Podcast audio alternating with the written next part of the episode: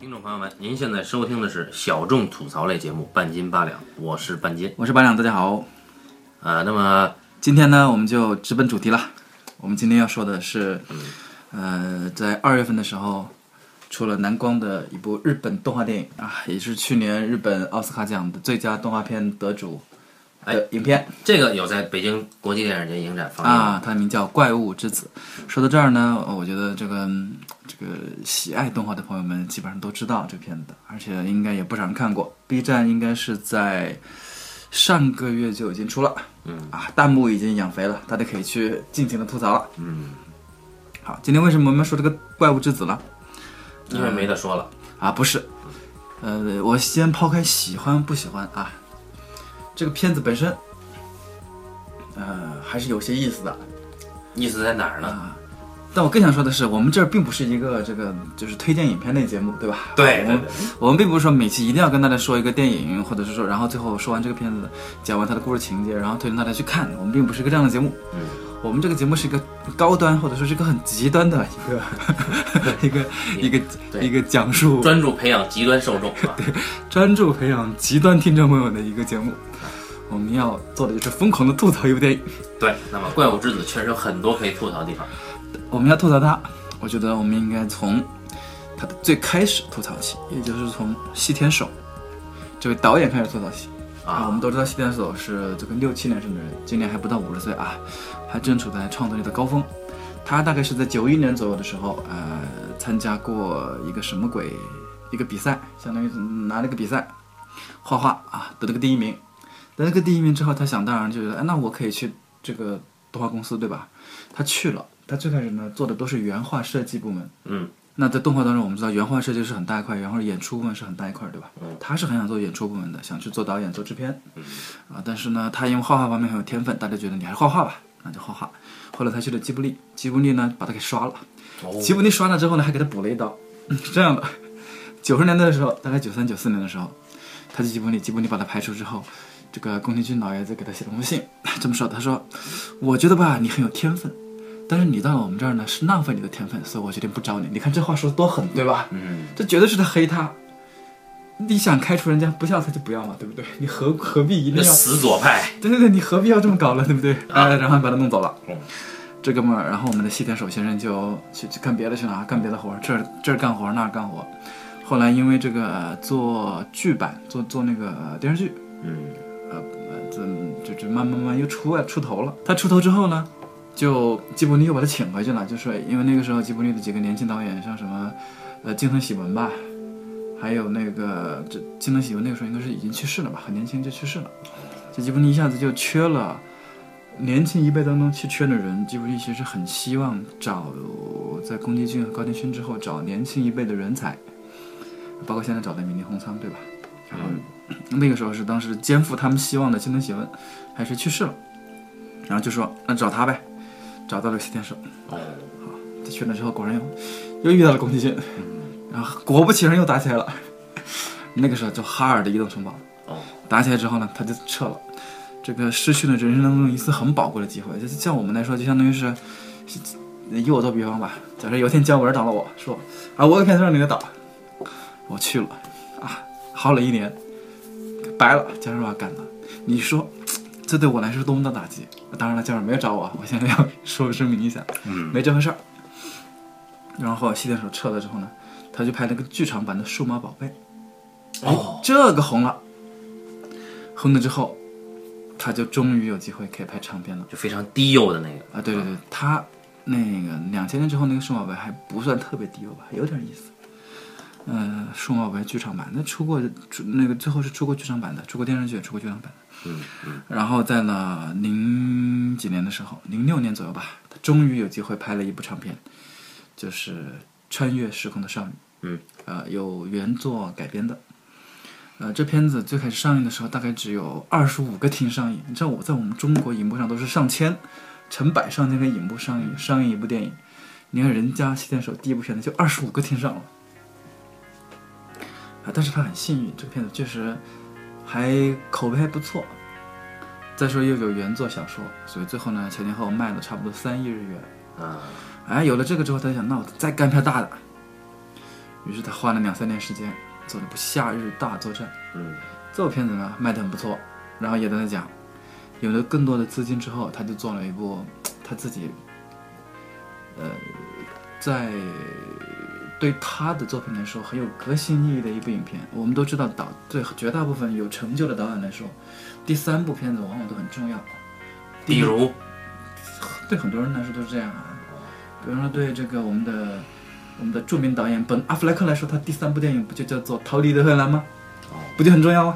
很差，啊，这只是其中的一个而已啊，我们不再谈论。就是绝大部分导演看前三部就看得出来，你前三部你演一个什么样的轨迹，你有什么样的这伟大抱负，基本上看得出来。他就弄了个《狼之子与和雪》。对他做了第三部《狼之子与和雪》，然后做完这个之后，然后那个时候因为那部影片很成功，商业、艺术上都非常成功，应该说是评价上都很成功。他还获得了中国国际儿童电影节最佳动画长片奖。啊，这个再说了，这才是人生的黑人生的黑点，我们就不说了。嗯，啊，然后到了第，我们就不说了。我们比如说中国的这个电影节和我们两个有莫大的关系，嗯，我们就不说了。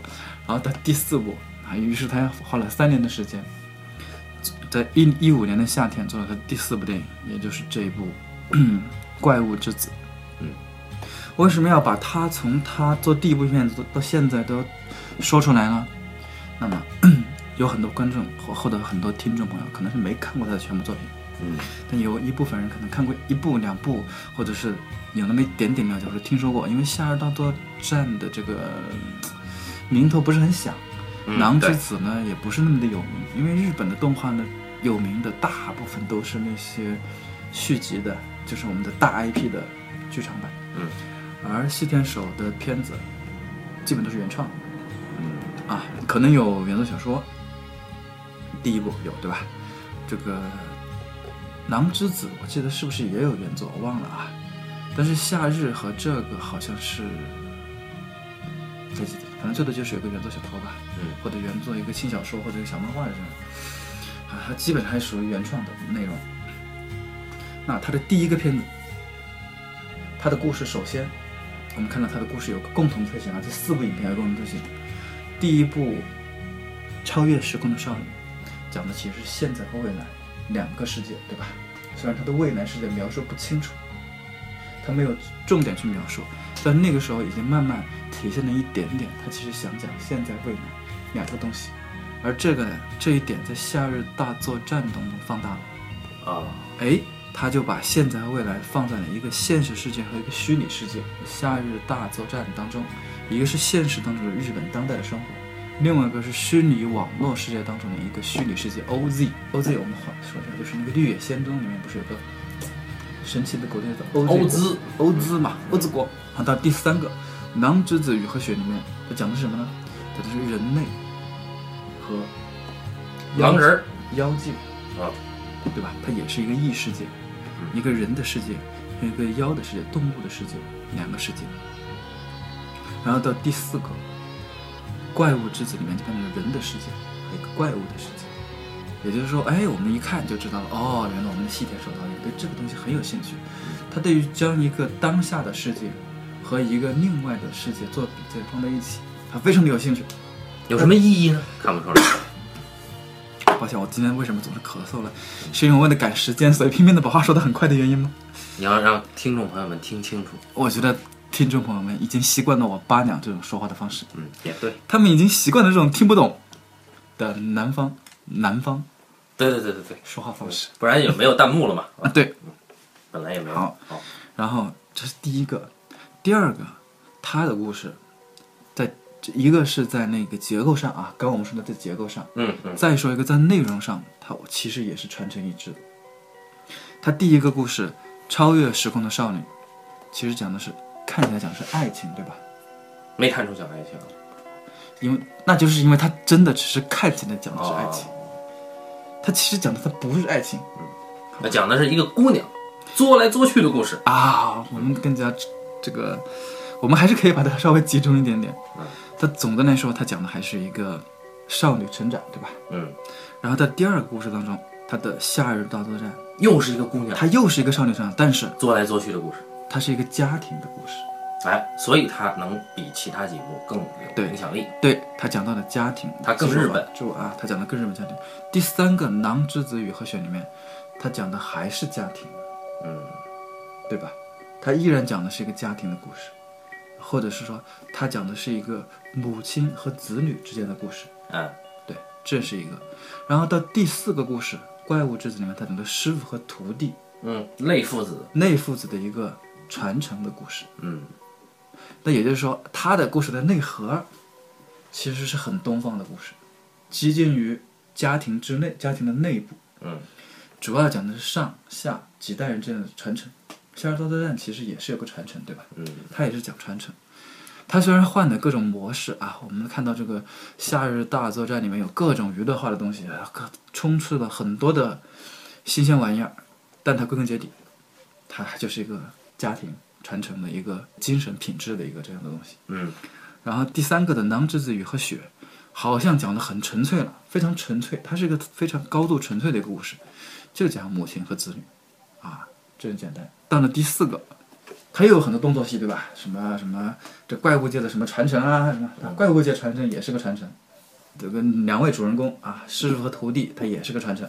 啊，我们后面看到这位徒弟作为一个人类，他有作为人类的传承，对吧？嗯，他有他的传承。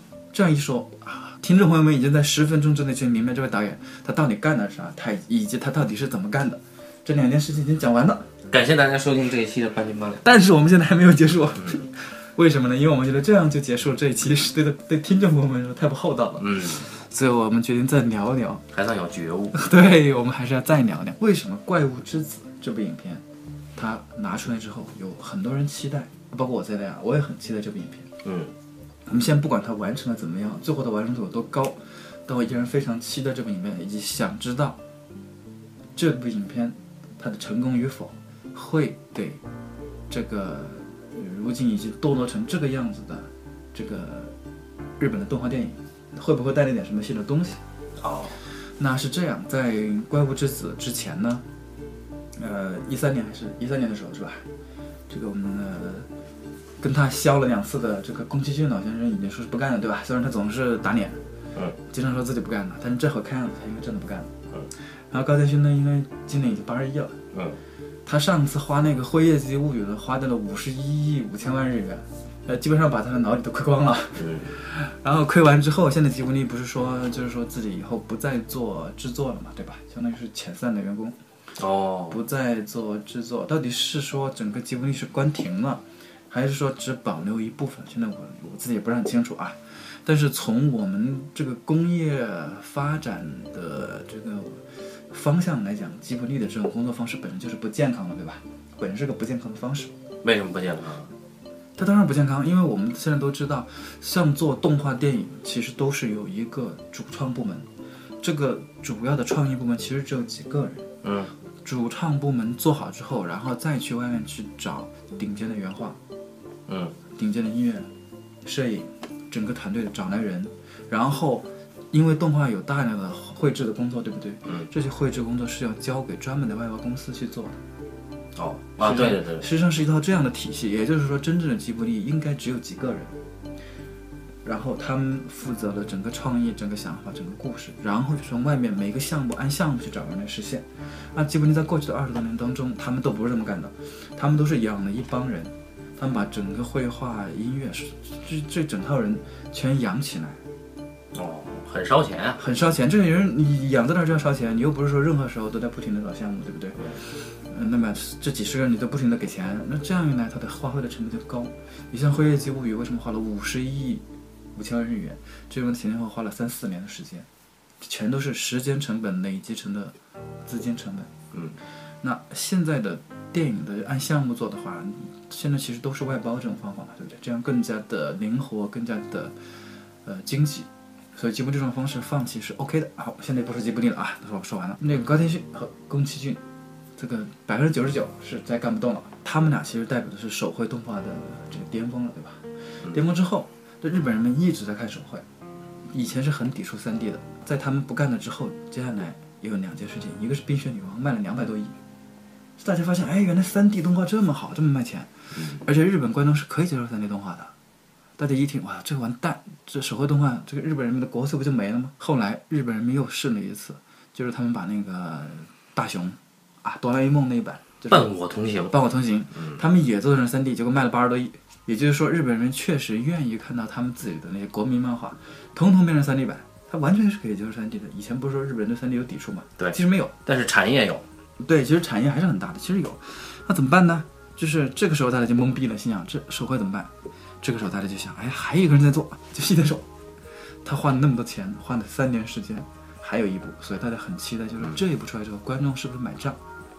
以及他这部手绘当中用了很多的三 D CG 的东西，啊，对对对，嗯，用了很多 CG 之后，大家想知道这种手绘的动画和 CG 结合之后，啊，这个是不是一一方面呢制作费用能够省下来，另外一方面是不是观众也能够接受？事实证明就是 shit。但事实证明观众会接受，他卖了五十八亿还是六十亿吧，反正卖的很好啊，没问题啊，观众朋友们还是很喜欢，所以这是一个他这个对于这个这个、嗯、这个日本这个动画界的影响。在堕落。对，啊另外一个就是，其实大家更多的是想知道他是如何讲一个什么样的故事，因为大家还是呃原创动画嘛，原创动画其实讲一个好的故事很不容易，对吧？对，所以他没有讲好。压力很大，所以当他在发布会的时候，应该是在一三年左右吧，一三年是一二年底还是一三年，他说了，那个时候他已经公布了他做一个大概是个什么样的故事。啊，说完之后，大家就懵逼了，因为在大家看来，这是一个非常用日本人的话来说啊，这是个堂堂正正的故事，嗯，没有什么取巧，包括我们现在看到的，对吧？它其实是一个非常直线的，嗯，非常正的一个故事。这种故事它取不了巧，所以大家就很很担心，就是说，你讲一个这么正的故事，啊，会不会看呢？但是你一个动画动画导演，你至于这样吗？至于把你的故事先说出来，然后就说啊，我就是干这么干，所以风险很大。但他还这么干了，就是果不其然，他做的不是那么好啊，嗯，但他确实这么干的。就这两个方面，一个是这个对他的手绘和三三 G 的结合，另外一个就是他这个阐述故事这个本身，这个原创动画作为一个原创内容，这个本身这两方面，确确实实是在上映有这个动画计划的时候，我还是蛮期待的。然后看完之后呢，嗯，我依然觉得它是一个可以推荐大家去看一看的东西。呃，它没有那么的好，到了我们这个年龄段，对吧？已经哪个年龄段？就是这个高龄嘛，对吧？到了我们这个年龄段就知道很难用简单的好或者不好去描绘一件事情，嗯很笼统的界定一个东西。因为《怪物之子》呃，这部影片的故事啊、很简单，就是一个人类的小男孩，偶然之间走进了怪物的世界，然后被一个怪物师傅收为徒弟，师徒一同成长的故事。最终，这位人类小孩战胜了自己的心魔，获得了师傅的传承，这样一个故事，对吧？其实是一个很简单的故事。，boring 啊，对，这个故事这是个经典故事啊，其实这是个经典故事。经典故事就意味着我们已经看过一万遍了。我们把《西游记》挑一句话说完就是这样，叫我们的悟空，对吧？悟空遇到了他的唠叨师傅，然后最终他获得了师傅的传承，战胜了自己的心魔，成为斗战胜佛的故事。你一听是不是跟那怪物之子很像啊？嗯，你把怪物之子换成这个这个和尚之子，就是《西游记》了。和尚之子听起来比较暧昧啊，这不说啊，对，所以这是个经典故事。经典故事就意味着它的心意体现在于你对一个情境的设计是不是与当下相关，这是第一个。每一个时期的经典作品啊，虽然它是经典故事啊，但它的那个经典的叙事的东西，一定是跟当代的某个东西去结合的。嗯，而《怪物之子》确实有一个这样的东西，它讲的其实是一个人和人之间的牵绊，对吧？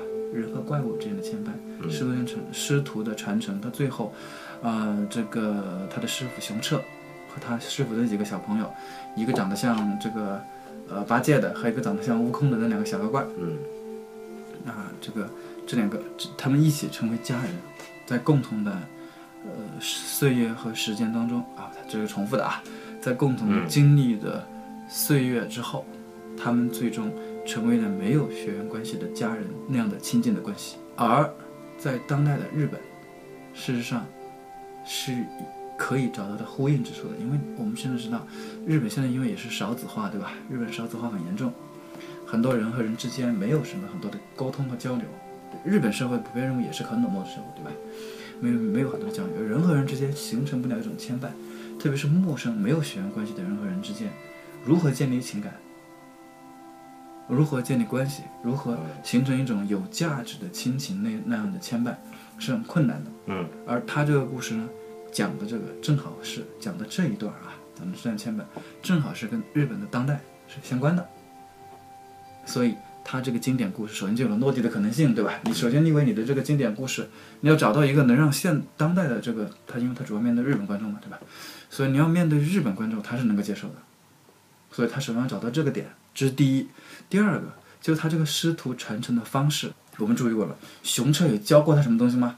没有，熊彻是不教他东西的，因为熊彻不会。嗯，熊彻就说：“你看，我就是这么干的，没了。”他根本就不会教这个徒弟。他是一个很暴躁、很严厉的师傅，对吧？这样暴躁严厉的师傅，在东方东方的这个文学艺术中是很常见的，对吧？咱们的小咱们的这故事当中，咱们的很多这个武林武林高手那样的师傅，都是脾气火爆，不懂得教徒弟，但是其实心地还不错，对吧？嗯就不会教徒弟。啊，我记得金庸老师的这个好几个这个小说里面都有这样的角色，比如说我们的郭靖郭老师，嗯，他虽然脾气不暴躁，但他不会说话呀，所以他教出来的武士、武修文、武修还有武敦儒，武敦儒，这里的兄弟就是水货，哎，只是他传承了郭靖的智商。对对对对，完全不行。所以在中国当中，这个也有很多这样的这个师傅形象吧，在日本的小说当中也有很多这样的这个师傅形象。而我们东方式的传承是怎么来的呢？从来都不是学的，东方人讲的是悟，对吧？嗯悟而不是学，所以悟空到了那个东海仙翁那儿是吧？什么那个什么仙翁啊？菩提老祖。对对，就是那个悟空到了师傅那儿，他也是悟出来的。嗯，这儿我们的这位徒弟，人类的这个人类怪物之子这个主人公九太，也是到了这儿，哎，看他天天被他打，对吧？嗯，天天被师傅打，看师傅怎么干，然后偷偷练师傅的脚印，练他的，偷偷学他的步伐，去看，去一点点悟出来的。某一天，他突然就顿悟了，躲开了师傅的攻击，突然就明白了，这就是悟东方的传承，就是靠悟，而不是靠教。所以这儿没有西方是那种第一件、第二件、第三章、第四章，没有，没有方法论啊，没有方法论，讲出来就一个字。所以第二个，他这个师徒关系又是一个其实很贴近于这个我们能够理解的一个东西，对吧？嗯，这是第二个。我觉得他这个故事当中，就这两点就已经足够，就是首先就是让这个经典的故事，这个经典故事模式有那个落地的可能性。这第一步他成功了啊，他落地了。但第二步我们就得说了，他也有没有成功的地方。他没有成功的地方其实在哪儿？就在于他这个东方的故事当中，他想来想去，他加了一个西方式的东西。我们并不说东方和西方是不能兼容的，我们相信是两种文化的，因为都是啊同一个人类同一个梦想，对吧？嗯啊，我们在我们相信这两个东西最后肯定是共通的，但是我们在讲述方法上是不太一样的。在一个东方式的讲述故事的方法当中，加进了一些西方式的方法之后，这个故事在它的后半部分就是 shit。就慢慢产生了偏移。嗯这个偏移呢，首先是由啊、有一个地方我是不是特别能够理解，我也希望听众朋友们如果有印象的话，也可以帮助我们一起来了解，就是当九太从怪物界回到人类的时候，当他意识到他失去了很多人类的东西之后，他选择了去学习，对吧？嗯学习人类知识，这个是我是能够理解的。他这人类的传承他还要有，对吧？这很正常，这也是一种传承，他自己主动学习。但他为什么要参加高考啊？就是在这一点上还，是成人高考。呃，对，还是成人高考，这一点难道是一种幽默吗？我没有特别的明白，因为我们知道高考，它其实是国在世界上很多国家啊，考试制度其实就是一种社会分化制度的方方法，对吧？等级制度，对吧？每一个国家、每一个政权都在努力建立一个等级社会，这点我们不用质疑证。那么在这个建立等级社会的过程当中，考试是它的一个很重要的手段，用考试将人和人区分出来。然而，为什么我们的九太出来之后参加的是考试？这是一种社会化的，让他重新回到这种社会有阶级的环境当中来的意思呢？我其实不是特别的明白，我觉得我可能是想多了。我觉得你想多了。然而他参加这个高考，我始终是不能理解，这是一个。第二个就是他最后的时候出现的一囊炎，是吧？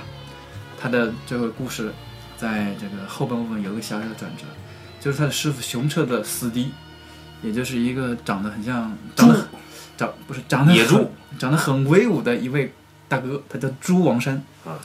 他们二位是要争夺怪物界的老大的扛把子的地位，对吧？对，然后猪王山有个儿子叫做伊囊炎，也是个很优秀的这个是个心机婊啊嗯，对。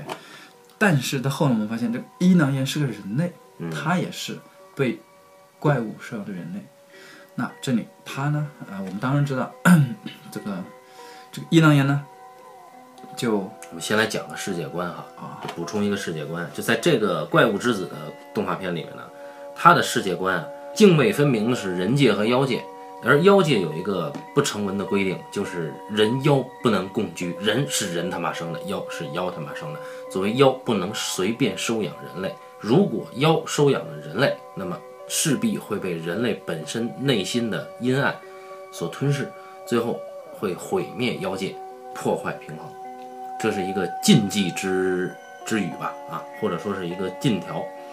那么，在这个红线的下面，因为大家知道经典故事是什么呢？一旦有了这个红线，接下来的所有的人都会打破这个红线啊。那么，在这个红线之下呢，我们呃明线上故事的明线，我们知道这个九太是被熊彻收养的，这个动画片里面的所有人都知道。但是故事有一条暗线，就是这个一郎岩一直他没有长出野猪的獠牙，为什么？是因为他也是个人类，后来才接出来他是个心里更阴暗的小男孩儿。哎，如果说说白了，他其实就是九太的阴暗面。是的。刚刚您的补充，相信已经听众朋友们都已经懂了吗？好，那我们现在就继续说这个一囊炎。当然，我们当然我们知道，一部影片当中出现了两个怪物之子的时候，观众就已经很明确了，一定是四 D 大战，一个是这两个首先是要掐的，嗯，另外一个这两个人肯定是一个代表了光明，一个代表了黑暗，一个代表了正义，一个代表了邪恶，嗯，然后最终肯定是要以正义的一方战胜邪恶的一方而告终，所以这就是故事的后半部分。啊，不对，应该是后四分之一的部分。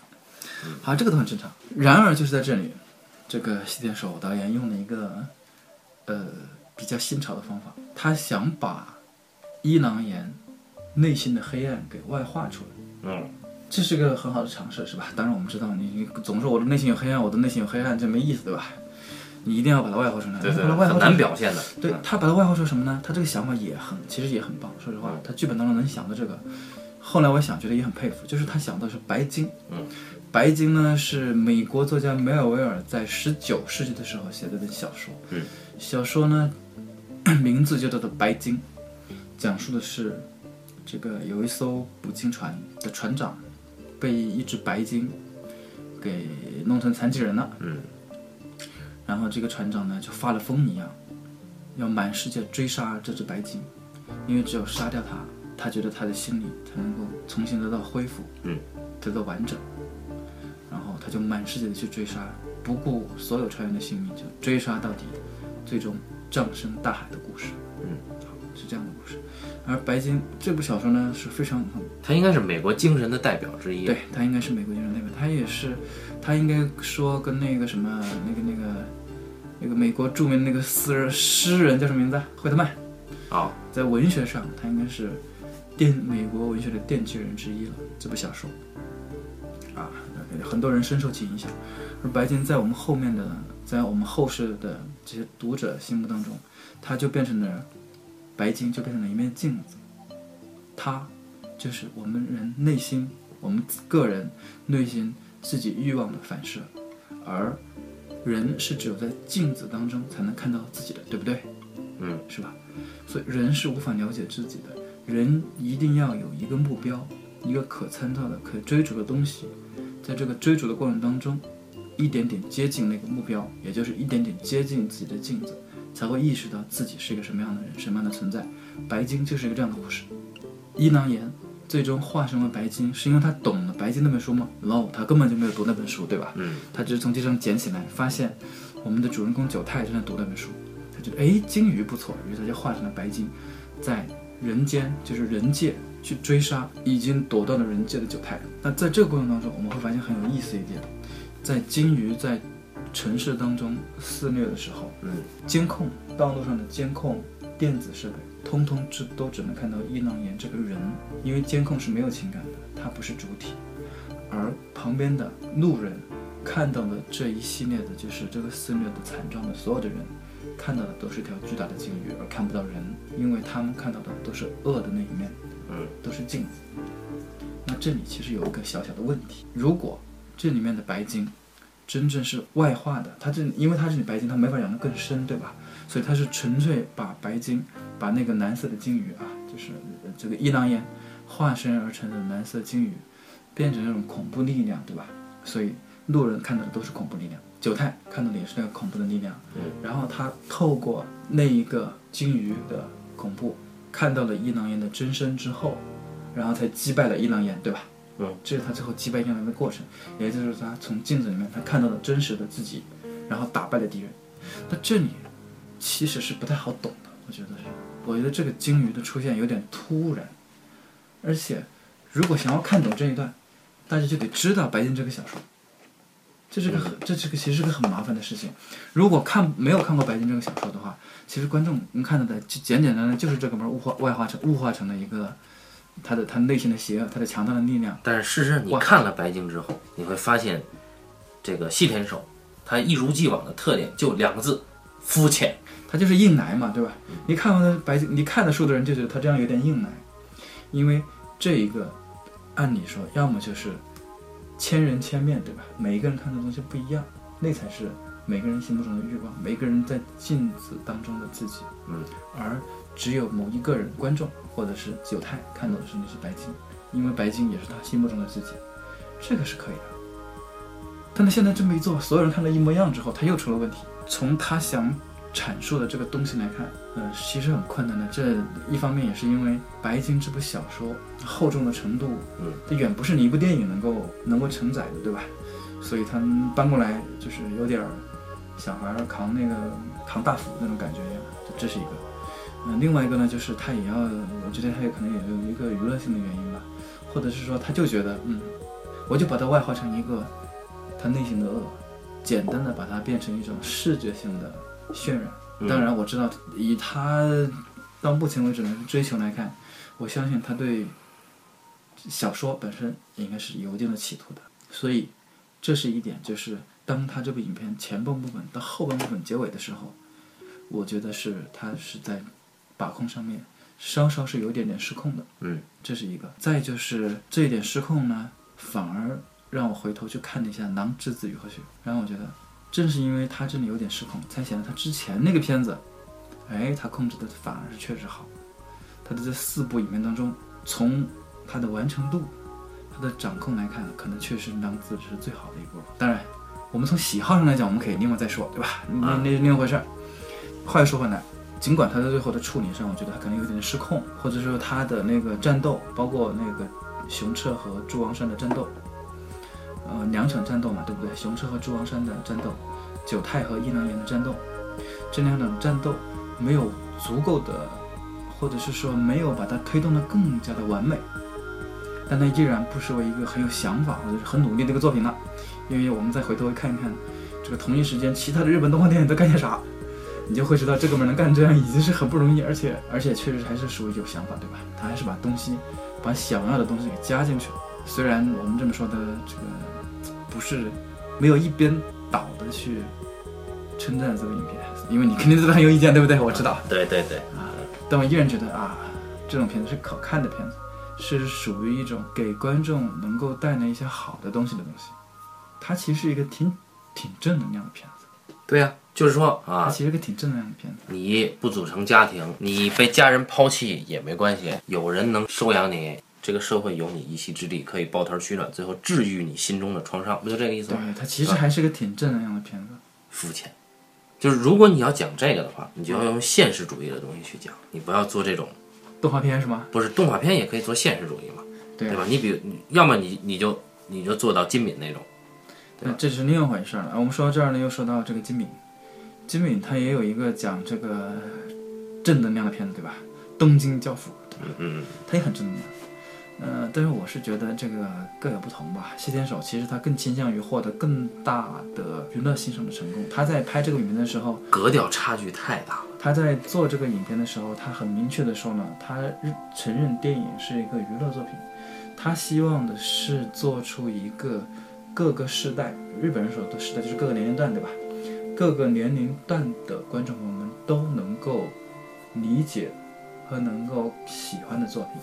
既然要能够理解，它应该是一种经典模式；既然要喜欢，它的娱乐性就要足够。它的目的是这样，那我们就只能从它的目的上讲，对不对？你不能说，我他本来也没有打算做一个、呃、这个半斤八两这样的啊，有追求的东西是吧？这有追求的东西。嗯，可以理解。但他在他这个层面上，他已经做到了一种，就是商业和想象力以及他的想法上一个很好的平衡了。当然，因为我们都是做过这个东西，对吧？所以我们也做过动画片啊不，就是动画版的《少年派的奇幻漂对我们做过，我们也参与过其他的一些东西的制作。我们知道，我们非常清楚的了解到，呃，一个想一个想法或者想象力能够实现的过程，以及他的想法能够有这么高的完成度，其实是很困难的。所以他这部影片当中有很多人的努力，他的那个地图工作室，他建他开了公司，对吧？他开了公司，他以前叫那个 Madhouse。哦啊，以前那个片子是，呃，Madhouse 的话是超超越时空的少女和夏日大作战都是 Madhouse 做的。嗯 后来他跟他的一个制片人自己合伙开了一个公司，叫做地图工作室，就由地图工作室做的第一个片子。呃，做的第一个片子就是《狼之子与和雪》。嗯，然后这第二个，他的片子里面找了好多顶尖的这个动画师。呃，以及好多从吉卜力出来的动画师，因为那帮人失业了失业了之后就到他这儿来了。啊，所以他还拯救了一些日本的动漫产业精英啊。啊，对，拯救了不少精英，因为他的原画是需要这帮人嘛。他在当中也有很多有趣的地方，那比方说我们在影片当中看到这个切西瓜，对吧？那个声音就是真的切西瓜，他们在当场，在那个他们的录音棚里面就自己在切西瓜，切西瓜，然后把西瓜切出来了。呃，舞剑的也是他们自己在舞，就在现场就做了一个做那个呃竹剑，然后自己在这个理音都是他们自己做的。哦，还挺有意思的。给他们录音的在应该是在四月份的时候吧，一五年的四月份，宫崎葵和一所广司一所广司给他去配音，然后四月份配了配了好几天。细田守还经常经常自己亲自啊进棚给他们演示，活儿还是做的很精到，有时候确实是一个很精到的东西。嗯，这个片子的配音阵容也非常强大，广濑丝丝是有不少都是影视界的红人啊，都是大牌，那你这个片子配音的都是大牌。也说明了日本影视界在向肤浅堕落啊。呃，就是细田守的脸上就打了两个字“肤浅”，或者四个字“故作深沉但是他呢，你得看跟谁比。你要跟现在每年你把日那个日本动画那个票房排在前三十名那边拉出来一比，就他一个人拿得出手的。其实，”。嗯，这也就是为什么他的几乎每一个片子都是当年日本电影学院奖的那个最佳动画片或者最佳动画片提名。也就是说，游走在商业和个人创作之间，他有一个他做的其实还是相当平衡的。他的度做的还不错态度还啊是。不错。嗯，这种片子是确实是老少咸宜的片子。嗯，它呢某种意义上不符合我们这个节目这种极端的个性。嗯。啊，但是我也推荐。为什么我们并不是单位推荐他这部影片啊？其实主要是为了推荐这个人。为什么推荐这个人呢？一个这么中正平和的人，对吧？为什么要推荐这么一个人呢？呃，很简单，因为眼看这个极端的小众混不下去了嘛，对不对？嗯，啊，咱们也得偶尔也得去看一看，这种能够做到平衡，能够一步一步走出来的人，他是如何做到的？他的这个人生经历其实还是挺挺挺挺有意思的。某些人就是有天分，对吧？他确实是很早开始，天分就已经非常清楚了。虽然是到了三十好几岁才第一次拍动画电影的长片，但那之前其实没有走过什么弯路。嗯，然后他经历的过程也是很值得学习的，就是他在动画这个领域里面，从原画做到演出，应该是东映吧，他最后也是在东映东映的那个说是从内部自己去，就是找人去做演出嘛，他是自己考试考个第一名，然后才能监督。所以始终在走弯路的我们也不太好评论人家，是吧？对我们也很难去评论人，因为从某种意义上，他简直是人生赢家，对吧？你看，嗯、不到五十岁拿了一把奖，然后步步成功。从口碑上来讲，就是从大众口碑，或者是从文艺青年的呃口碑，从专业上来讲，很少有说被他恶评的。大部分说对你说对他说有更高的期待可以，但是没有说是否认他在努力的，因为他确实每一步一步相比，他有明确的，他是在不停的挑战，他的故事的格调其实就是越来越经典模式。第一部超超越时空的少女其实是个挺文艺的片儿，然后第二个夏日大作战呢，其实不太好理解的一个挺新的一个片子。嗯，也不是那么经典模式。然后第三个片子的时候，其实已经相当经典模式了，他已经把那些戏剧性的东西能抽抽你的已经全抽你的，对吧？是一个相当简约的一个极简的故事。然后到了这一个，他在之前那个极简故事上其实加混了一点微新的东西，那基础还是一个极简的故事，一个经典的故事。也就是他在不停的挑战一种更加古典结构的叙事模式，他希望他的故事有更长久的生命力。从这一点上，我是很我是很佩服他的，因为越是古典越难讲，为什么少年派当时大家都说 shit，但是依然有很多人给他很高的评价？为什么？因为他其实是偷偷摸摸的藏那个古典结构的故事。但是呢，从技法上讲，这两个人都没有资格讲古典故事。嗯越是古典的故事，越应该用最极简的技法去讲。呃，所以他的之前那一部我的评价更高嘛，就是《南之子》，我对我更喜欢那一部一些。我更喜欢《夏日大作战》啊。夏日夏日大作战看得很爽，嗯，你懂得它就看得更爽，真甜是吧？